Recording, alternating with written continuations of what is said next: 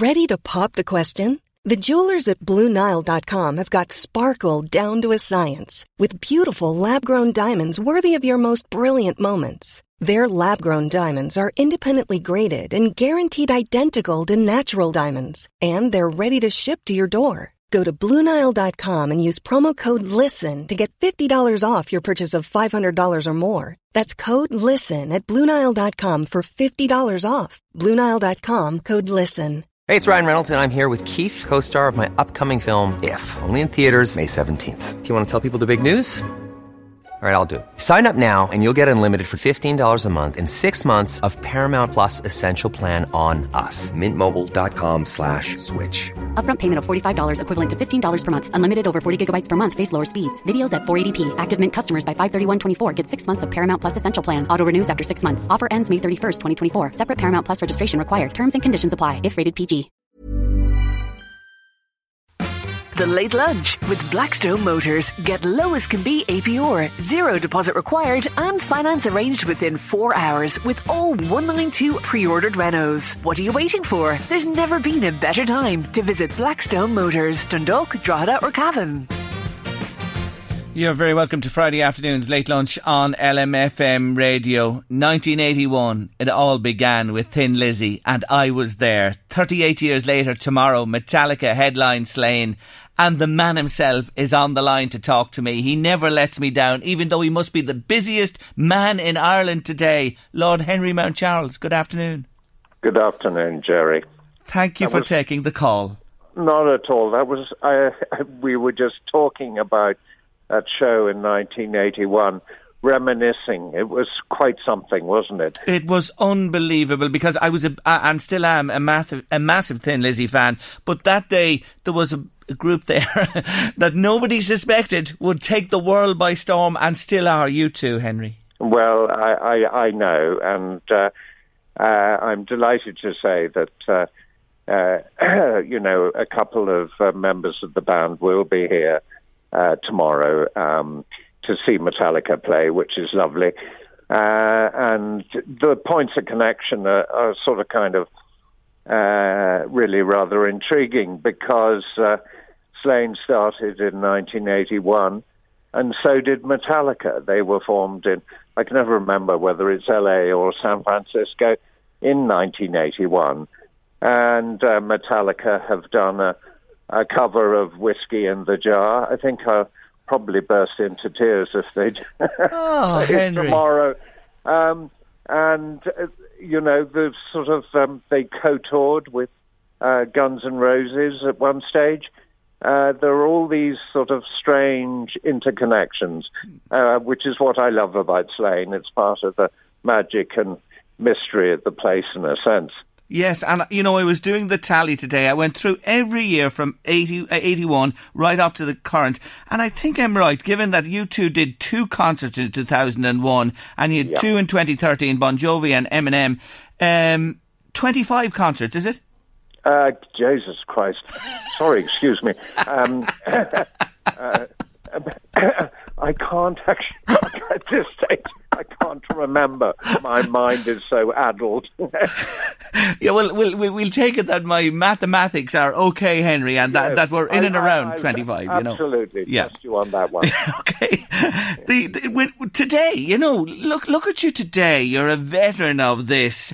Surely at this stage, you're comfortable, are you? Or you do you have that sense of nervousness before it all begins? Well, it's it's very funny you should say that. I, I was in a Garda meeting um, this morning, and at the very end of the meeting, when we'd all uh, broken up, I admitted to the uh, chief super that I felt apprehensive, and I I said if I didn't feel that adrenaline coming into my system, uh, things weren't going to go right because I always. Uh, uh, like as do most of the family, do uh, the rounds um, towards the end of the um, preparations just to see if we've missed anything or there's some little wriggle that that that needs attention.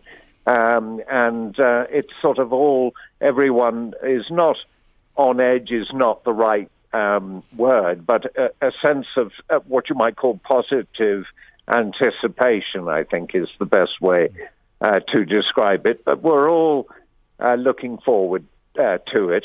Um, you know, there are lots of people. I mean, there is a, a sort of fever of activity here at the moment. They're erecting the stage. Um, uh, and I mean, yesterday morning I looked out my bedroom window and there was a big truck who pulled in uh, with rock and roll trucking written on the side of it. Kind of says it all. uh, and the other thing is that, as you can imagine, you make reference to the veterans. There are uh, lots of people who, who come and work here for the Slane shows who who you know have worked on them for years, and it's like a sort of gathering of the tribes, and that's all. Uh, you know, um, wonderful to see people maybe you haven't seen in a little while, and um, it's great. Mm. Um, and uh, uh, now, you know, I have um, I have my family who who are they're coming in, and and and um, my niece arrived uh, last night, and my now really, really my uh, grand niece who was born. Um, they were came over for the Guns N' Roses concert, and that baby was born um, a year ago. oh my! Oh my! And uh, uh, she's here. Great! What a link She'll that is. One one tomorrow. Yeah. Brilliant. And what's her name, Henry? Amber. Well, we wish Amber a very happy birthday. Well, thank you. Thank uh, you. And what a place to be to celebrate your first year of life, but at Slane for this wonderful concert. Now, Look, I want to tell you as well, by the way, Ross Leahy, my producer today, tells me San Francisco, yes, was the genesis of Metallica. And, and see, I'll tell you, Henry, he's wearing his Metallica shirt. He's going along tomorrow. So we have oh, a. Well, that's what. Well, the thing about Metallica fans um, is that they are the most devoted uh, uh, bunch, um, in a sense, we've encountered. Because, um, and I have said this uh, uh already, a very high percentage of the attendees, or higher, well over 10%, are from uh, overseas. So we have visitors from literally all over the world, and they've come here to see Metallica perform at Slane, which is wonderful because they'll be out and about in the Irish countryside, hopefully uh, enjoying the experience. Uh, it, it, and uh, Metallica, rather unusually, actually travel with their own museum. And uh, this is for devoted pa- fans who've, um, you know, paid for the privilege of enjoying this p- experience. But it, I suppose, it, I've been talking to sort of various people. It's a bit like, you know, the Deadheads, or the uh, devotees of the Grateful Dead. Um, and it's it, it, it, it, it's an interesting phenomenon. It certainly um, is, and they're coming from everywhere, as you say. And it, looks like the full house signs are up already. Are there any tickets? People were asking me earlier. Are there any late possibilities? I, I, I think there are still some tickets on sale. We're very near capacity, Great. as I do know. Um, but I, I think they're still for sale. Okay. Uh, um, I um, think so. Think so, but don't you know. don't come without a ticket. Organise yourself. That's very important to say. don't come come without a ticket. And um, you know the important thing is um, for those of you um, coming from Dublin who are listening, you know, do go by Dublin bus, but also uh, you can't buy a ticket uh, tomorrow morning. Uh, the, you have to buy it um, by midnight tonight. And the other thing is, it's a a, a new um, thing, and I'm I'm tech wise not a, a great guy, but there is uh, apparently a fantastic app which will give you all sorts of information, which is events, and that is spelt E V N T Z. Okay. Uh, and that'll that that is most useful uh, for people again travelling to the venue. Um, I would suggest uh, avoiding Navan uh, and going travelling uh, via the N2 or the motorway. Absolutely great advice there. And I've checked the weather. I'm a real weatherman. My angling, you know the fishermen, Ken. Yeah, uh, you know yourself, Henry. We have to be on the ball. And I have news. It's to be good tomorrow. It really is. And maybe a slight passing shower, but it's looking very good and nice uh, temperatures as well. So all oh, auguring well. Oh, well, that's wonderful to hear. I've been praying to every sort of kind of thing. honestly. Ah, look, you deserve it. You you really do. When you think about all of these years since '81, and I, I just look at the list of the great and good of rock and roll and music that have played Slane. I, asked you this before, and, I don't know whether you can, but does any one act or concert stick in your mind? Well, the the answer to that is is uh, several. Um, I mean, the Springsteen show was extraordinary, mm. um, and uh, of course he, you know, he he rehearsed in the castle the night before the show, which was uh, in itself an amazing experience. Um, to be a privilege to be to be part of that. Um, um, emotionally, the two U2 shows which you mentioned um, um, were very special to us because, uh, uh, you know, I've been a follower of the band. I've been to more U2 shows than I could count. But most importantly, it marked uh, the ten, end of the 10 year uh, restoration program of the castle. Mm. Um, and so it, uh, it, it, it, was a sort of double emotional uh, roller coaster for certainly for my wife and I. Um, and so that was real special. The first show, good God, because it was the first show, and it, it, those were dark times in Ireland, and we were breaking ground by doing that and showing that, you know, Ireland wasn't all about um, the troubles, and there was other stuff going on uh, in the country, and and and you know, it was the beginning of a journey. Um, and you know, I have to hand credit to to to um, you know the Rolling Stones. we had them twice. Yes. Um, the the the first show was amusing in all sorts of ways, um, and um, uh, particularly beforehand.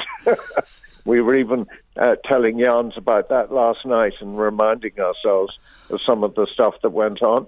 Um, including some of the um, um, Rolling Stones crew sleeping in the drawing room of the castle the, the night before, and a few tales around that.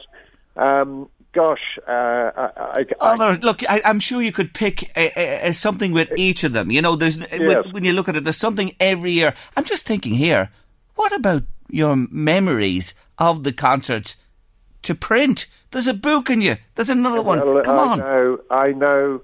Well, I, have written one, and yes. I know the work involved, and um, lots of people have suggested it to me. But uh, uh, you know, it's it is, believe it or not, incredibly time consuming, mm. and you've got to be very disciplined.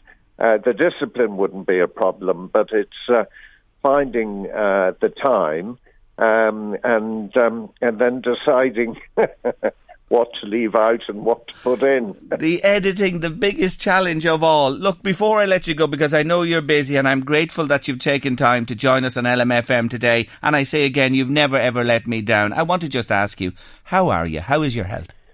Well, I got out of hospital uh, on uh, uh, Tuesday, and um, unfortunately, as a lung cancer patient, I I am prone to um, infections. I was in a very bad place about six weeks, six, seven weeks ago. Um, but I'm happy to say I'm in a good place today as we speak. And, uh, you know, I really do uh, adopt the philosophy of one day at a time. Um, but I am grateful to my oncologist and medical staff in St James's, they are just really, really good people.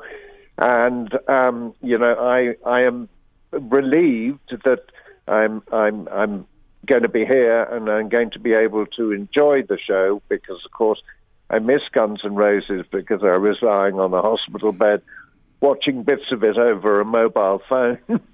but um, uh, you know, I am absolutely intent uh, and my family are going to make sure uh, that I I enjoy this show. Um, it, it, it's special to me for all sorts of reasons. It certainly is, and it's special to me that I am speaking to you, Lord Henry, this afternoon on the eve well, of the concert. Not at all, Jerry. It's always a pleasure. And may I wish you, Lady Iona, Alex, Karina, and all of your family a fantastic, fantastic weekend starting tomorrow. And take care of yourself. And best wishes from everybody. Thank you. Thank you, Jerry. Take care, Henry. Take care. Bye bye now. Bye bye. That's the wonderful Lord Henry Mountcharles there on the line from Slane, uh, nipping out from many meetings he's having today. It's Metallica for Slane tomorrow, and more about it after the break. We were talking to Henry about vets a moment ago. I have another veteran on the line. Yes, formerly of LMFM Radio, INN, journalist extraordinaire Ken Murray is on the line. Afternoon, Ken. Good afternoon, Jerry. Thank you for joining me. Your favourite Slane memory, Ken? Well, I mean, the favourite Slane memory for me is one that uh, I'll take with me to the grave. Not too many people are aware of this, but I was the MC for the Queen concert in 1986.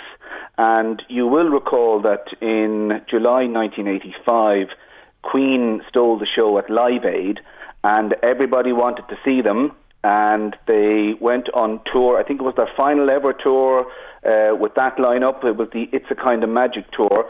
Jim Aiken, the concert promoter who did the first, I suppose, the first seven or eight concerts in Slane, he was still having, if you like, some difficulties with one or two locals who were opposed to the concerts in Slane, particularly following from the riots in 1984 when Bob Dylan played. And somewhere along the way, I had a chat with Jim, and I think the phrase you could use, Jerry, is I persuaded him to let me do uh, the announcements on the stage simply because uh, if he was going to be hauled into court by people opposed to the concerts, he could always say, Well, I give a lot of work to locals, and uh, I even gave Ken Murray a gig as the MC when a lot of RTE Radio 2 people were pushing for the gig. So it's a day I'll remember for as long as I live. Queen topped the bill. The Bangles were on the bill, Chris Rea, and a brilliant band from Dublin called the Fountainhead, and it's something I will take with me to the grave. One other thing, Ken, you um, mentioned to me this earlier on when we were talking. Uh, Dylan was a seminal moment for Slane 84 because the way the concert functioned changed. The Bob Dylan, well, let's go back to Thin Lizzy. Thin Lizzy uh, played in 1981. I think there was about 17, 18,000 at that concert, mm. and people were sort of in the press raving about the natural amphitheatre in Slane, that, you know, you could put a lot of people into this massive field that had a nice concert feel to it. So the Rolling Stones came uh, in 1982. There was no concert in Slane in 83, and then Bob Dylan came and Thin Lizzy, the Rolling Stones, and Bob Dylan were Sunday concerts. And what happened in 1984 when Bob Dylan rolled into town was a lot of people treated Slane as a weekend away. So you had all these people coming up from Cork and Galway and coming down from Dublin. They were coming into Slane on a Friday night, setting up their tent and getting blotto drunk on a Saturday. And what happened was that on the Saturday night, um, uh, some uh, dispute arose between one or two people and the Gardaí, and there was scuffles. There was a riot. Slane Garda station was almost burned down. A Garda van was burned. And then, to make matters worse, if I recall correctly, Jerry, two people drowned in the river. I mean, with with Bob Dylan, anything that could go wrong went wrong, and there was a lot of hostility locally to future concerts in Slane. So one of the things they learned from the Bob Dylan experience was that all future concerts at Slane should take place on Saturday. So people would roll into town on the Saturday morning, they'd go to the gig, they'd get on the bus wherever they came from, and they were out of the place by midnight on the Saturday. So it's always been a Saturday concert ever since. And that's why probably the Bruce Springsteen concert in 1985 was a key concert, because if the Bruce Springsteen concert didn't go to plan, if there were issues with the Gardaí, if somebody fell into the river, whatever, um, it would be very difficult subsequently for Jim Aiken or MCD to stage further concerts because those opposed to them could go back and say, well, you messed up in 1984, we had other issues in 1985, no more concerts in Slane. But 85 went like clockwork. It was a fantastic day, sunny day. Springsteen was the only name on the bill. He came on, I remember it well, he came on stage, I think at three minutes past five, and the first song was Born in the USA. And that album, there was something like seven hits on that album. So everyone wanted to see Bruce Springsteen, and he did something like a three hour show on his own. And uh, there were no issues in the village, no issues along the River Boyne. Everything went like clockwork, and bar one or two stops along the way, Slane has been functioning pretty well ever since. Is it regarded and will always be regarded as a very special gig in the context of world tours for big, big acts? Well, um, in 19, I think it was 84, Bruce Springsteen released The Born in the USA, and I read somewhere recently that as rock albums go, the Born in the USA album that Springsteen did probably produced more hit singles from one album uh, on the Billboard charts in America than any other album in history. So this was um, this was a massive world tour. There was massive uh, American media interest in this particular concert. I remember CBS Records in Dublin brought in a load of celebrities from London and everything to to look at the Bruce Springsteen show. And what they were doing is they were teeing it up for other venues around Europe. But on the day, it was a sunny day, and as I said, everyone was in good form. And there was such hullabaloo arising from the Bob Dylan riots in 1984, and there was a load of meetings going on in Slane. You know, I, when I look back on it, I, I have great sympathy for the late John Clark, who was the sergeant in Slane, because he was getting it in the neck from all sides, because those who were opposed to the concerts in Slane were giving him grief and those who wanted the concerts to continue were were basically doing everything to persuade him to ensure that if there was any subsequent court cases, his word would carry so much weight uh, as to whether or not Slane would continue.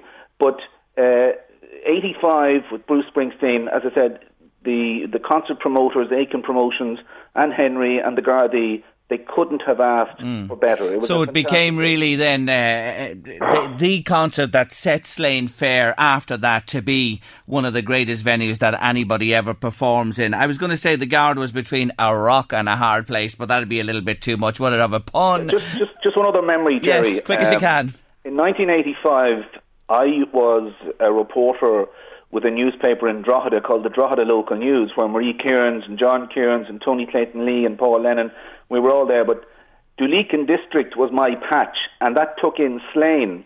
So I was visiting Slane Castle every other week. You know, long before there was a concert on, you know, in the depths of November, December, I was out with Henry picking up stories.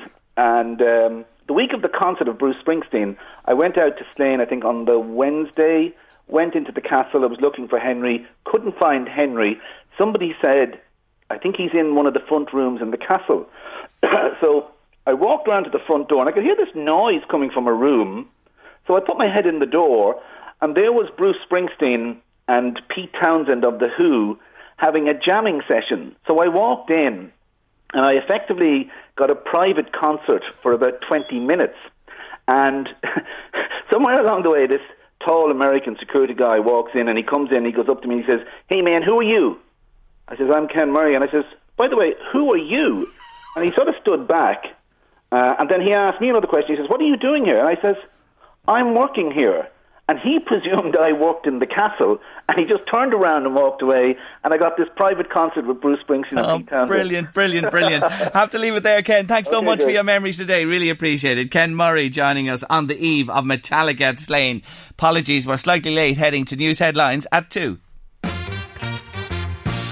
Late Lunch with Blackstone Motors. Don't miss out on amazing 192 early bird offers at Blackstone Motors today for exclusive 192 offers on all things Renault and Dacia and the full Renault commercial van range. Get down to Blackstone Motors showrooms in Dundalk or Drogheda. Young Social Innovator of the Year awards. They're prestigious for young people, primarily in transition year in the schools right round the country. Will I tell you this? We have a winner in the northeast, in the north of County Louth. This lovely little post primary school. It's called Bush Post Primary School have won gold, the top award in Ireland for the project, project called Let's Talk Consent. And you hear them there in the background. They're so excited. They really are. They're with me today. Even though school's out for summer, they're here on late lunch. I'd like to welcome to the show one of their teachers, Colette Owens. Colette, you're very welcome. And she's joined today by Mary Ann McGrain and Kate Trainer. Good to see you. Thank you for coming in to me. Thanks for having us. Did they upset your summer break? no, you're okay. Oh, you're fine. It is all right with it. Yeah, Yeah. You're, you're okay. Anyway, a million congratulations to Thank you. It's such a fantastic achievement. Will you just tell our listeners um, what the topic was and how you came up with the topic? Yeah, so our project was called Let's Talk About Consent. We p- chose this topic after like the high profile court cases came up and it raised like conversation with me and my friends.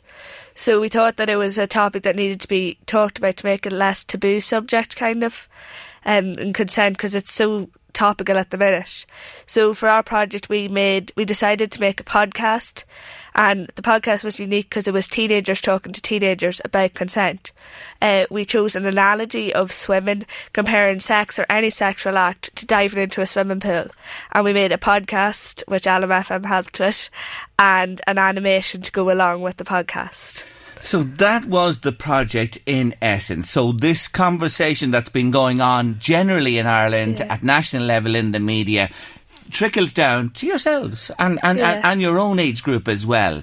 Is consent, uh, well, I'm sure it is, is consent a major, major topic of conversation with you guys, Marianne? Yeah, I really think it's like a major topic for us because as we're younger, like we're starting to, um, it's not being spread out properly. People are afraid to talk about how consent is important and everything, and we just think that teenagers aren't educated enough. So if they're looking to do something, maybe they're scared to say no, or they don't know if they should say yeah or no, and they're just kind of like they're just not educated. So we think we wanted to talk to the teenagers through our podcast so they can feel like a bond because we're teenagers as well. They can feel able to talk to us, and I think it's just very good for us to be able to talk to them about and to be like, yeah, it's okay. It's not taboo. We can talk about this. Like it's okay to talk about consent. And as well as that, obviously, it's difficult, or young people find it more difficult to talk straight up about it. Using the analogy, as we heard a moment ago from Kate, is, is a great way. Do you find that easier as well? yeah, Yes? yeah, definitely because it's taking the awkwardness out of Yes. it. It's not making it awkward. They're kind of like relying back on swimming. Like it's not awkward. Yeah, absolutely. I think that really hits the nail on the head. That word awkward that you say there. Was it fun for the group that made, I, I know the podcast group are not with us today, Yeah, isn't that right, today. Kate? They're enjoying their summer holidays. not like the poor two that have had to come into us. Oh. The, the, the group who made the podcast, right? There was three involved in Yeah, more? there was three people that recorded the podcast: Yes. Ella, Declan, and Gabriel. And then there was myself, Marianne, and Lauren, and Joey and Declan who were involved in the animation that went along with the podcast. that must have been real fun, was it? It was well, we did the drawings, and then the boys took care of the tech Yeah. stuff. But we were definitely not involved in that. I tell you, you've done a great job. Haven't they, Colette? Let's bring in teacher here mm-hmm. to talk to us. They really have. You must be so proud of this. so group. proud of them absolutely yeah and to take as you say take a topic like this and to actually you know speak so articulately you know speak so passionately about it i commend them i really do i think they've Mm. done a phenomenal job What was it like? You know, you went up to the awards, and this is hot competition. There's no need to say this. There are other great ideas there and wonderful young people from all around the country. Do you remember that moment when they were revealing the winners? I know. Um, they were revealing it, and I was like, I personally thought I was like, there's no chance. There's so much good competition here. Like, how are we gonna get it? And we were called out for the gold winner, and I heard the summon analogy, and I literally was in shock for like ten seconds. And then I just was ecstatic. We were all It exploded, didn't it? yeah, it? it exploded. The boys are singing championes and everything. it was unbelievable. What a, a win it is for, for your school. It, it really is. I want listeners to have a listen. We'll all have a listen now to an excerpt from this brilliant concept and brilliant project that has been named gold medal winner at the Young Social Innovators of the Year 2019 for Bush Post Primary School. It's called Let's Talk Consent. Let's have a wee listen. So, Kieran, what does consent actually look like? And I suppose more importantly, how do you give consent when it comes to sex? Well, Claire, I suppose from each of the scenarios you've outlined, what's missing is communication. Communication is really a key point. Consent is all about having an open conversation about whether you want to have sex or not. So you mean actually saying it directly? Yeah, directly. Okay, let's look at an example. Let's use the swimming analogy again. So I might say something like, Claire, I really like you. We get on so well. I'd love to go swimming with you sometime. How do you feel about that? Do you ever think of going swimming with me? Yeah, that's it. Communicating and asking for consent. And remember that a response should be enthusiastic yes too. So you're saying it shouldn't be a fear for yes, so that a girl or a boy isn't saying yes because they're afraid to say no. Exactly. It needs to be voluntary and conscious. Okay, so the person knows exactly what they're consenting to. So you're saying that they're giving a response consciously and of their own free will. That's it. So a response might be something like, uh, I have thought about going swimming with you, and in fact, there's no one else I'd rather go swimming with. Exactly. That response is showing enthusiasm. And also, consent should be continuous and ongoing. So you mean just because someone gives consent today, that doesn't necessarily mean they want to or should give it tomorrow? Yeah, both people should feel completely comfortable and ready before they go swimming or whatever we're really talking about here, having sex or engaging in any sexual act. And of course, people don't forget safety. Are you talking about contraception? Yeah, I think contraception too. And just a reminder to our listeners that legally, a person should be 17 years of years of age to be able to consent or to engage in a sexual act. This means that a young person under the age of 17 is not legally old enough to consent to a sexual act, even if they want to. Remember, it is a crime to engage in a sexual act with someone who has not or cannot give consent. You guys have heard that many, many times. Yeah. I've listened back to it a couple of times, and, and there now, I have to say, it's really, really powerful. Who are we listening to there again? Um, Tell me, That's Kate. Ella Boyle, Declan Crowley, and Gabriel Cleary. Well done to you. And and I have to say, Colette, they've delivered it brilliantly. It was recorded here in LMFM. yeah, yes. and you know, thank you very much for allowing us to Not record it. It was, um, and just the quality of it, it just made it, it made it the Mm, I quality. know a program better. controller, Eamon Doyle, when he heard about this, he just said yes Yeah, straight away yeah. and was very keen on it. and it's look at- getting it's getting that local support as well Yeah. that is so important, and you know that's what YSI is all about. Yeah, really and uh, it's fantastic when we say to back an, a national winner as well. The- and I, I do want to mention as well, Will Leahy from RTE was part of this, wasn't he? Yes. Well, initially we had to do a speak out, and we just wanted to everyone to hear that we had a podcast coming soon. And Will Leahy, vol- miss, we Yeah, tweeted him, and he said that he would record record a piece, Yeah. pro- uh, Promotion, promoting it, Mm. promoting the podcast to tell everyone that it was coming soon. Yes, yes. So it was, that and was he, a great he was help. good to his word. He did that as well for Yeah. you. What's been the impact, do you feel, since your win and since awareness of this has really taken off? How do you feel it's. Uh, It's that time of the year. Your vacation is coming up. You can already hear the beach waves, feel the warm breeze, relax, and think about work. You really, really want it all to work out while you're away. Monday.com gives you and the team that peace of mind. When all work is on one platform and everyone's in sync, things just flow wherever you are. Tap the banner to go to Monday.com. There's never been a faster or easier way to start your weight loss journey than with PlushCare.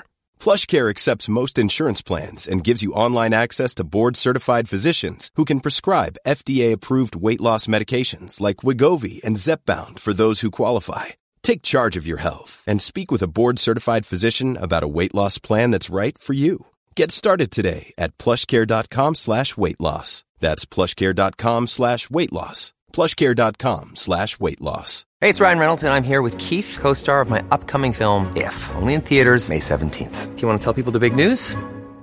All right, I'll do it. Sign up now and you'll get unlimited for $15 a month in six months of Paramount Plus Essential Plan on us. Mintmobile.com slash switch. Upfront payment of $45 equivalent to $15 per month. Unlimited over 40 gigabytes per month. Face lower speeds. Videos at 480p. Active Mint customers by 531.24 get six months of Paramount Plus Essential Plan. Auto renews after six months. Offer ends May 31st, 2024. Separate Paramount Plus registration required. Terms and conditions apply if rated PG. been received by, by your own you know, colleagues and friends and young people. Yeah, I really think that people in the school are even becoming more aware of what like consent is all about, and they're becoming more they more open to talk about things. And even like my parents have even been talking to me about it, and they're like, you know, didn't really know how to speak to you about this. I'm very happy that you're able to like learn about it, and then we can teach other people. Like there was a classes going on in SPHE for like second years and third years and I think that was really good for them to learn about this because they're it's coming from our point of view, the teenager's point of view, it would be different to an adult's point of view, mm. and they can really see like get an insight of what it's like, and with the like we're be more open to talk about things than the teachers would. Like we know with our kind of like slang, so it's they're more it's more understanding for them to talk to us about it. Yeah. Yeah, I, I hear what you're saying. It's wonderful. Um, there's a universal proposition, isn't there, Colette, in this here, really? The, the application of this yeah. is worldwide. Absolutely, yeah. Um, and initially, I suppose, when the students at the start of the year, when they were, you know, when they decided on the topic, I, I was even a little bit, oh, I don't know if I want to go there. Don't I don't know if I want to sort of, you know, be talking about this. But you've seen after the whole entire year now, I just think it is absolutely vital that we're talking to mm. teenagers about this topic. Mm. Okay, educate them, give them the information so that they can make informed decisions when they need to make those decisions. Um, and I just, I, you know, even the students themselves were saying we need to talk about this to younger and young, you know, younger teens because everyone, all, you know, the young people have access to smartphones, internet, and if they're not getting their education through school or at home, where are they getting it? And it's it's going to be online, and that's not they're not necessarily getting the right information, yeah. the important information. Whereas this is spot on and on the mark. I do want to mention as well another group that you worked with, the Rape Crisis Centre. Yeah, they were very supportive to us as well. We had a volunteer from the Rape Crisis Centre come down to our school from Dublin, and she spoke to us just to check that we you know, were communicating the correct information in relation to consent. Mm. Um, so she, you know, she checked that, and you know, it was quite an informative talk as, as well. And then we, um, the the class did a bake sale in the school as well, and they raised 500 euro, and that 500 euro was given directly to the Rape Crisis Centre in Dundalk, who told us that they provide a free counselling service to young people. Okay, and that's yeah. that's why it's come full circle. It's really oh, it's brilliant the way you've uh, tied that up. Um, there are more possibilities here, I know. I suppose, girls, you feel like you didn't want the summer to come. You know, when you're it's half time in the game yeah. because there's more to be done with this, yeah, isn't there? Kind yeah. of put the summer's kind of putting it on pause for a minute, but when we get back in September, we're hoping to continue with our project and maybe make a series of podcasts in relation to consent. But there's a a lot of other areas you can explore with it, I suppose. Absolutely. And maybe record more podcasts, maybe four or five more. yeah, different topics. Yeah. And the world's your oyster, girls and boys, and everybody at Bush uh, Post Primary. Look, I wanted to just invite you in today. Thank you for coming in. We want to shouted from the trees. Let me say it again. Does this sound good? Young Son Social Innovators of the Year Awards 2019. They're with us today on Late Lunch. Gold medal winners, Bush Post Primary School. Let's Talk Consent. And we will podcast Let's Talk Consent on uh, lmfm.ie mm-hmm. uh, this afternoon as well. It'll be there for everybody to hear the whole lot yeah. of it. Brilliant. Congratulations to you all. well you. done to you, Colette Owens, and the teaching staff in the school, and representing everybody else with us today, Marianne McGrain and Kate Trainer. Thank you for dropping Thank in. You. Thank you very much. Winners all the way.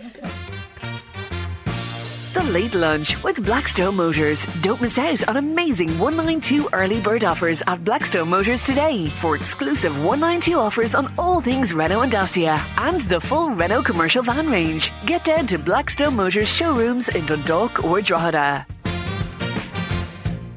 My next guest on Late Lunch grew up on a farm in County Meath in the 1950s. At 33, he was appointed as the youngest ever director of the National Gallery of Ireland. Homan Potterton previously published a couple of memoirs about himself and his life, and now at a, at a mature age, he's in the market again with a book. It's his first novel. It's called Knockfane, and he's on the line. Welcome to the airwaves back home, Homan. Uh, hello, thank you. I'm here. Thank you very much for joining me. I want to ask yes. you this first. You actually finished writing this book in 2008. Why has it been in cold storage since? Well, at that time, I tried to get a publisher um, or an agent interested in the book. And, um, well, as most people know, it's notoriously difficult um, often to get a book, um, a novel in particular, published because publishers can sit on the manuscript and not actually look at it, and it can often be just a happy accident when they something catches their eye and they do that. But anyway, I wasn't lucky, so I got rather dispirited, and I just put away the um, uh, the the manuscript, and I thought, well, that's it, I can't.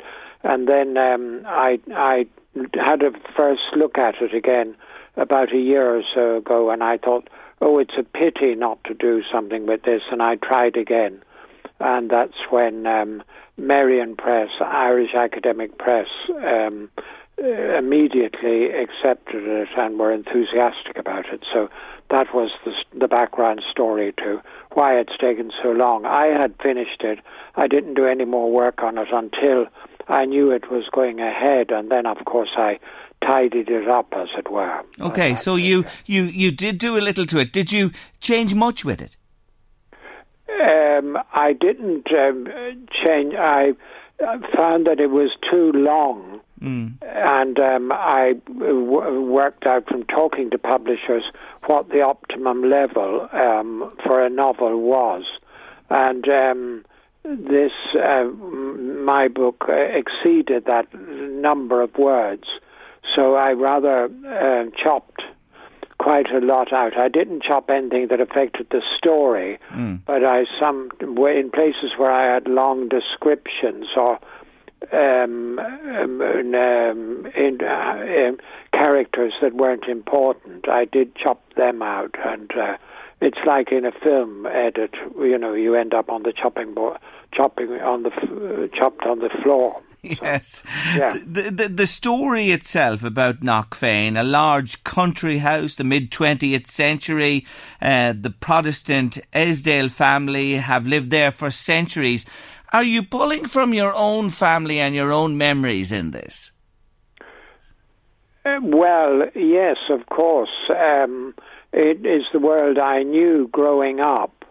Um, and um, it's a fairly um, well-known world. I mean, anywhere around in Meath and Louth, um, there are um, big farmers. That's what you'd call the family who live at Knockfane Esdales. They're not, um, and this is a little subtlety. They're not gentry, as it were. They're not Anglo-Irish. Their origins were English, but um, they are entirely Irish in their outlook and attitudes, and they've been there a long time. So it's not, it's ca- called at the back that this is a big house novel for a new generation. And the big house novel is an Irish literary type uh, derived from Maria Edgeworth, where it is um, a, an estate house um, with tenantry and all that, but fam- families like the Esdales, who are the people I'm writing about, um, didn't ha- have tenants. They were often tenants themselves, mm. even if they were tenants of several hundred acres. But that's Yes. That's You, you, you mentioned Maria Edgeworth there, and of course our all-time classic Castle Rackrent. Uh, Yes. You you refer to there. Now, now in the book you have uh, really a classic line as well, and it's about succession. A selfish old father, daughters, and one who he wants really to t- take care of him forever. And then you know what happens beyond his time. The, these are real issues even today for the, the, the families and type of people you talk about. Well, exactly, and land, and Yes. particularly in farming community, and now a new dimension in Irish life which didn't exist um, either in the time that I'm describing in this book or even when I was growing up, insofar as it concerns property and um, the fear farmers in particular had to have that their land would somehow slip away from them because it was their livelihood. But of course, divorce has brought a new dimension into this question of holding on to your land because somebody, um, a, a farmer can marry or be married only for a year, but nevertheless, under the law, if he divorces, his spouse does have a right to um, um, a share Yeah. of his um, that. So that's a new aspect of this that I understand is now quite a thing in Ireland. Um, unexpectedly, um, but at the time I'm writing about it was merely um, I'm writing about a contrary old man um, who was very conscious that his fa- family had lived at Knockfane for hundreds of years and that he must pass it on. And his wishes in that respect were complicated by, because, for some reason, only revealed at the end of the book, he doesn't like his only son. And again, this happened too. He, his, um, his father-in-law, his wife's, his, his wife's father, um, adopted um, the the boy, um, the, the the the eldest son and Yeah. um, the only son, and he went um, to live with his grandparents, and um, it's unexplained why. Oh, um, the, the the man himself, who's called Willis Esdale, by the way, Yeah. and why he wanted to give up his son when he had only two daughters. Mm. Because in those days as well, I don't think daughters could, or there was a, a reluctance to allow daughters to inherit the family farm or property, um, because of course that would allow a husband, any husband she might take on to succeed to the property and that it would be alienated out of the family. Yes. So these are country issues. Yeah. And they run any- through this book, and, and I have to say, you've you've weaved it magically.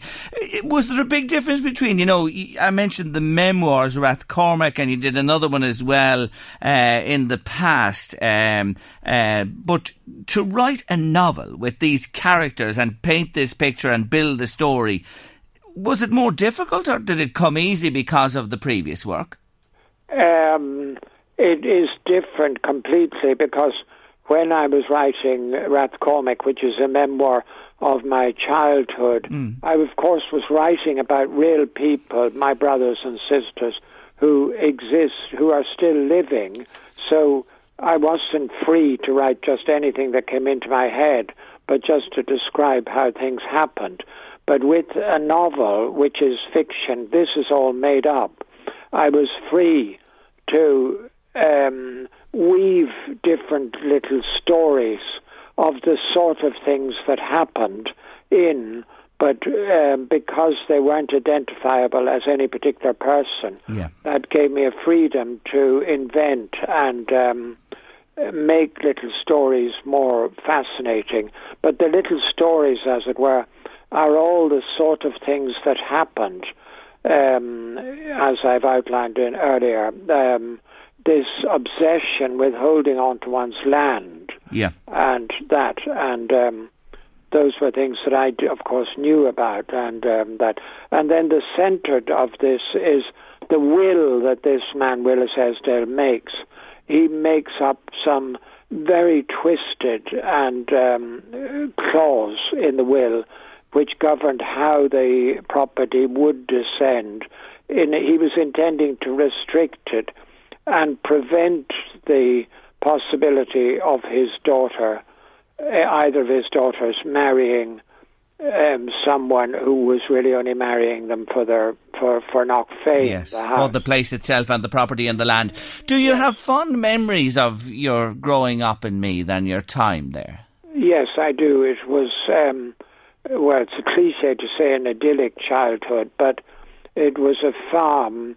Um, my parents were very loving and giving, and we were a very big family. There were eight of us in the family. I was the youngest, um, and um, it was a very happy childhood, and um, and on the farm. And I was surprised writing this book, where it is, you know, the background is farming, so I have to know and say at what time of year the sheep shearing was done and um, at what time the harvest was done, and that, of course, has to be correct. But I found that, in spite of myself, I seem to have picked up rather more about farming than I thought I had. Great. And um, I was able to come out uh, uh, come out with it, and um, just as a background to the story, because it's very much you can get the smell of manure and the smell from the pages of the book. I, I love it, Homan. I love to catch that smell on the wind still. It just makes me feel great. Some people would think we're both mad saying that,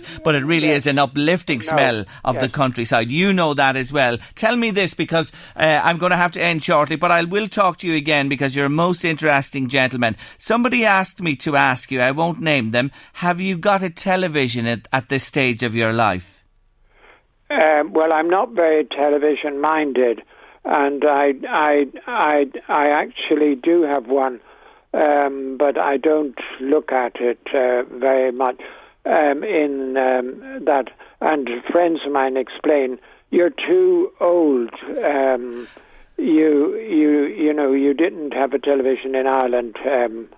When you were a child, so you don't understand television. I said, well, I'm not that bad. but um, I do remember, as you mentioned television, we got a television at home um, for Grace Kelly's wedding.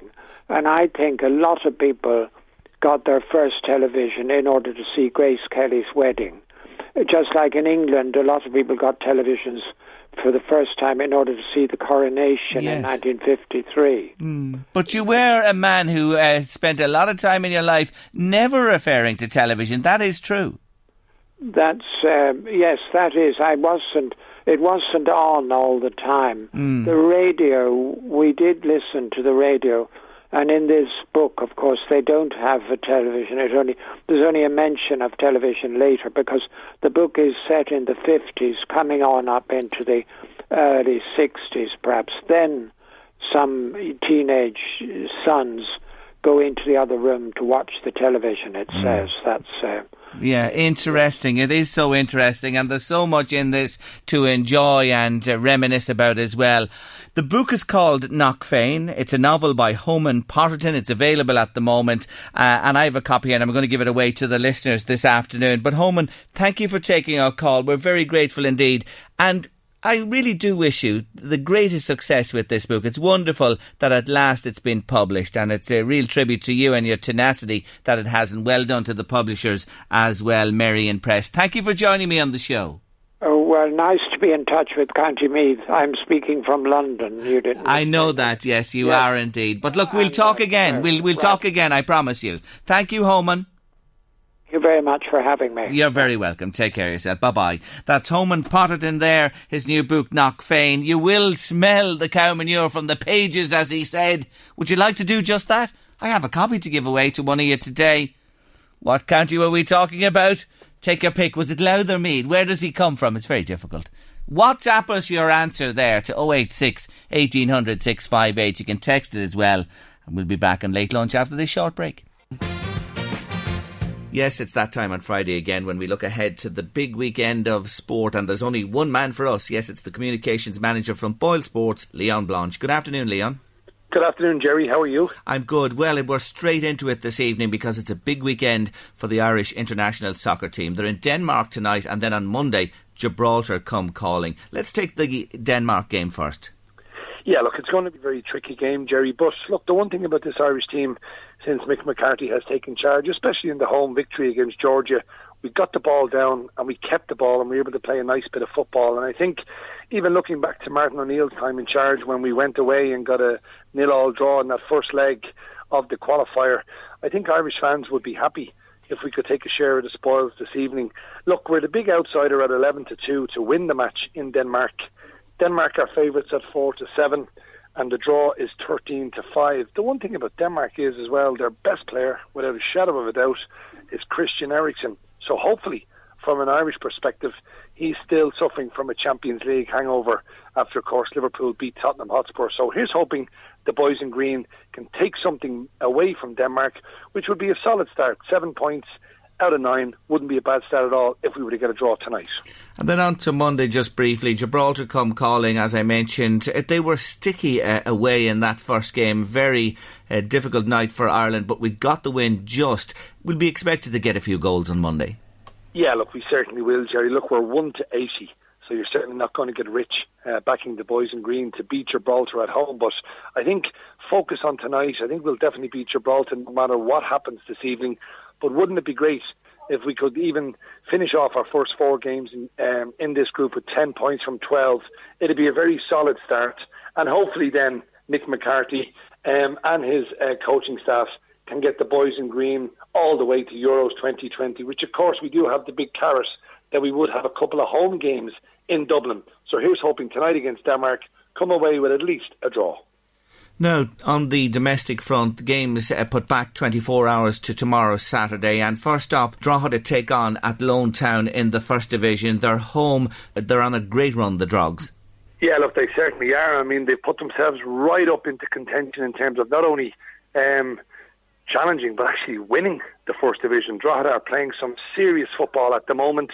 They're two to nine favourites to defeat an Athlone side who are really, really struggling, it has to be said. And I think Drogheda fans and players and management will be all hoping that they can make it five wins on the bounce before the little break.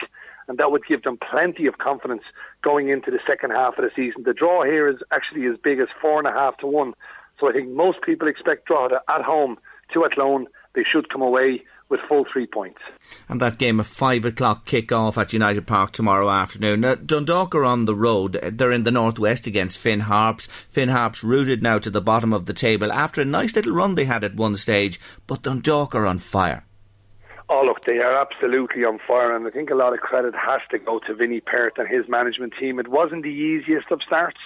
A lot of people were saying that they were going to struggle because, of course, Stephen Kenny has left to manage the Irish under 21s team. But by God, has Vinny Perth turned it right around. Dundalk now at the moment, they're definitely the form team in the division. And it goes to show you when you look at the odds, Dundalk are 2 to 9. Uh, taking on Finn Harps away from home, who are as big as 12 to 1, and the draw here is 9 to 2. And as you said, Jerry, this could be a little bit of a banana skin. On their day, Finn Harps can pose a couple of problems, but I just feel the way this Dundalk team is playing at the minute, they absolutely fear nobody. They're playing great football, they're scoring plenty of goals, and hopefully it'll be a Dundalk and Drogheda double um, in their respective games in the League of Ireland this weekend. Gaelic games and both Meath and Louth in action in the championship. Louth are out of the senior football championship proper, but the back door first round qualifiers they're in there and they take on Antrim in Drogheda tomorrow evening at seven o'clock. What's the odds there? It's not a bad um, draw, Jerry, in terms of the qualifiers. Look, I don't think anybody expected Louth to get anything from their game against Dublin. And of course, we all know Dublin are favourites to win the All Ireland. So Louth, they weren't expected to get anything, and they didn't get anything. But this is a good draw at home against Antrim. Louth are favourites, two to five to beat Antrim at five to two, and the draw here is seven and a half to one. And I do feel the Wee County shouldn't read too much into that defeat against Dublin. They should focus on what they did before that in terms of the league. They had a solid league campaign, and I think they're well able to beat Antrim. And I fully expect Louth to march on to the next round of the qualifiers.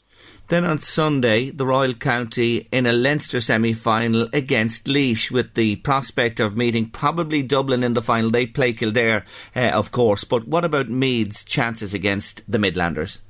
Yeah, I thought they were much improved Meath from their first game in the Leinster Championship to their second game. There was massive improvements uh, from the Royal County, and they're taking on a Laois team that I don't think Meath will have much fear. It is, of course, a Leinster semi-final, and that brings its own little bit of pressure. But of course, Meath want to be back in Leinster finals. They want to be getting closer to the Dubs. They're four to nine to beat Laois, who are nine to four, and the draw here once again is seven and a half to one. But again, Jerry, as I said with Dundalk and Drogheda, I expect both of them to win, and I really feel that Meath and Louth will both come out victorious after this weekend's matches. Leon Blanche, thank you so much as usual. We'll talk to you again on Friday next. All the best, Jerry. Maddie wants to know what's the name of Homan Potterton's book. It's called Knockfane. K N O C K F A N E is the name of the book. She's downtown in Navan and wants to pop in and pick it up. That's it for you, Maddie, there. The winners of uh, Homan's books uh, today, I have two of them actually to give away. The answer was me. We were looking for Martin Daly in Trim and Sarah Allen's in Rathmolyon today. A copy each going to you. And the 100 euro one for all voucher. Yes, the winner on Friday on late lunch of that voucher is Eileen Farrelly uh, from Mellows Terrace. Well done to you, Eileen. The answer we were looking for Clonee to Kells, 51 kilometres is the answer we were looking for. And that uh, lovely prize comes to us from Windsor, Clonee, Nissan and Peugeot. 192 open day tomorrow and LMFM will be there with our OB team. Uh, check us out tomorrow on the air during the day for that one. Um, that's uh, the giveaways all looked after. Let me remind you that back in November 2017, Ashling Brady suffered a major health trauma at the school where she was teaching in Dubai. We've spoken to her mum, Antoinette, on several occasions since Ashling returned home, and she's back on the line with me today. Good afternoon, Antoinette. Good afternoon, Jerry. Thank you for joining me. What caught our attention was this. Remember, you and I were talking about the flotation suit that you were trying to get for Ashling, and the pictures appeared. You have the suit. What's happening? yeah, it, it, well, it was absolutely fantastic. Um, from my last chat with you on the radio, uh, we got so many. I got so many responses to it through email. Um, response to where I could get it, what I could do, designs, and then. Um, we also got a number of emails that said, why not go for a dry suit? Because then that would allow Ashling stay completely clothed um, and, you know, keeping her warm in the pool was the big issue. Mm. So, yeah, we did a bit of research in that and that's the way we went. And it was sponsored by um, a good friend, good friend of ours. And they got it from a place in England, a company called Typhoon. So it was designed um, specifically for Ashling and we have been we have brought her to the pool on two different occasions. Um, so that was fantastic. She's actually here beside me, and big smile on her face because it was on her bucket list to get back into a pool. so that was yeah. So that was that was fantastic. Ah, listen, we're delighted, and every wee step on the road is very very important. I know to her and yourselves as well. So she's made the pool at this stage. She's you there, smiling. How is she? How how how has progress been since we last talked? How is she? Well, I think she's doing very well. Um, she has now moved down back down to Trim, so she's actually five minutes up the road from us, which is great. Um, she is she is settled well in Care Choice. She's got to know lots of lots of people here, lots of staff. Um, there's lots of giggling and laughing and fun going on some days when I come up, and she's here smiling too because they, she she enjoys all the the crack that goes on, and um, I think they love coming into Ashling and having a good good chatter um, a good give out in here with Ashling, and she enjoys it all. Yeah, she's participating really well in her therapies. We have physiotherapy, speech therapy. Um, she has a psychologist comes into her every week. She has um, what else? We do the swimming now, and we're still following up on the horse riding, but I'm getting closer and closer every day to getting that up and running again. So I, we're kind of almost at the stage now where there are not enough days in the week for all the things we like to do with her. But um, yeah, definitely. Uh, would you agree with me, Ashling? In the last in the last few weeks, there definitely has been progress. Yes. Um, she is getting stronger. Her mind is as sharp as a razor. She's yeah. keeping an eye on us all. Um, but definitely, there are um, her physical, you know, her strength in her legs and her upper trunk has shown improvement. And she is so motivated and so determined. She's driving us to do to do more and more and more. And really, the only thing that holds her back is just the fatigue and the tiredness. Mm. And we have to account for that and let her have her little sleep in bed. But then when she's ready to up and go, she sure does put a hundred and, and more percent into it. My, when you think of when we spoke first and the uncertainty and you didn't know where this was going and to have her so close to you back home there in Trim and to hear these milestones that have happened is really heartening. It really is. And well done to Ashling. I know she's listened to us there today. Well done to you, Ashling, and well done to you, Mum, and all the family and everybody around her. You're wonderful, wonderful people.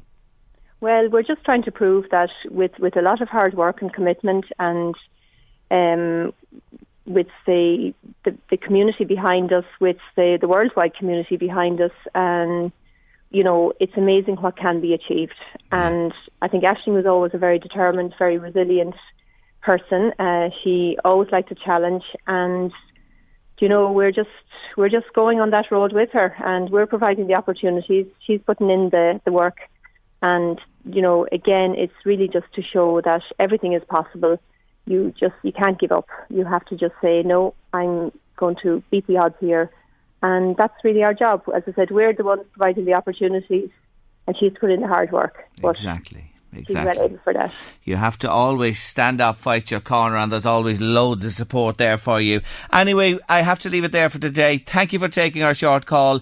Come back to us, won't you, when the horse riding happens? We'd like to will mark that as well. But we're delighted uh, to hear of the progress. And again, I say to her, I know she's beside you. Well done, Ashling, and keep up the great work. Thank you, Antoinette. Thank you so much, and thank you everybody. Thank you indeed. Have a nice Bye-bye. weekend. Bye bye. Bye bye. That's Antoinette Brady there and our daughter Ashling sitting right beside her there. Anyway, Maria's been on to say, Jerry, I have to collect me mam from Michael Bublé tonight. What time will the concert be over at? I haven't been talking to anyone from last night. I'd say you're safe enough. Around about half ten if you head up there. You should be all right. He'll finish between that and 11 sometime. Anyway, we're finished on late lunch for another week. I want to say my thank yous. Uh, now, a big thank you to Ross Leahy who guided the ship with me today. Thanks a million, Ross. To my producer, Louise Walsh. To our listeners every day and our guests who join us right through the week. Have a lovely weekend. Enjoy Slane if you're going and we leave you in the company of Slane men through and through and they're going to be there tomorrow with Henry Mountcharles. It's U2 and Pride. Have a good weekend.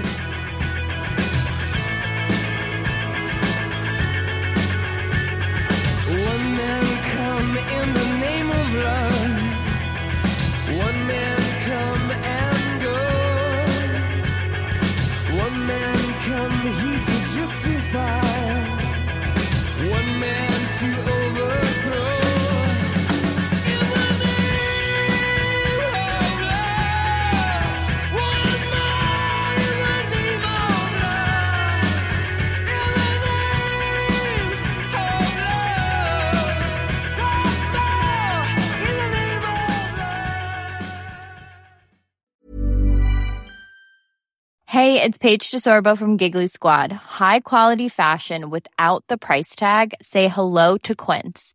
I'm snagging high-end essentials like cozy cashmere sweaters, sleek leather jackets, fine jewelry, and so much more. With Quince being 50 to 80% less than similar brands. And they partner with factories that prioritize safe, ethical, and responsible manufacturing. I love that. Luxury quality within reach. Go to quince.com slash style to get free shipping and 365 day returns on your next order. Quince.com slash style. This is the story of the one. As a maintenance engineer, he hears things differently. To the untrained ear, everything on his shop floor might sound fine, but he can hear gears grinding or a belt slipping.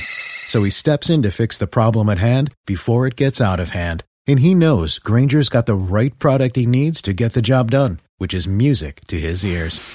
Call, click Grainger.com, or just stop by. Grainger, for the ones who get it done.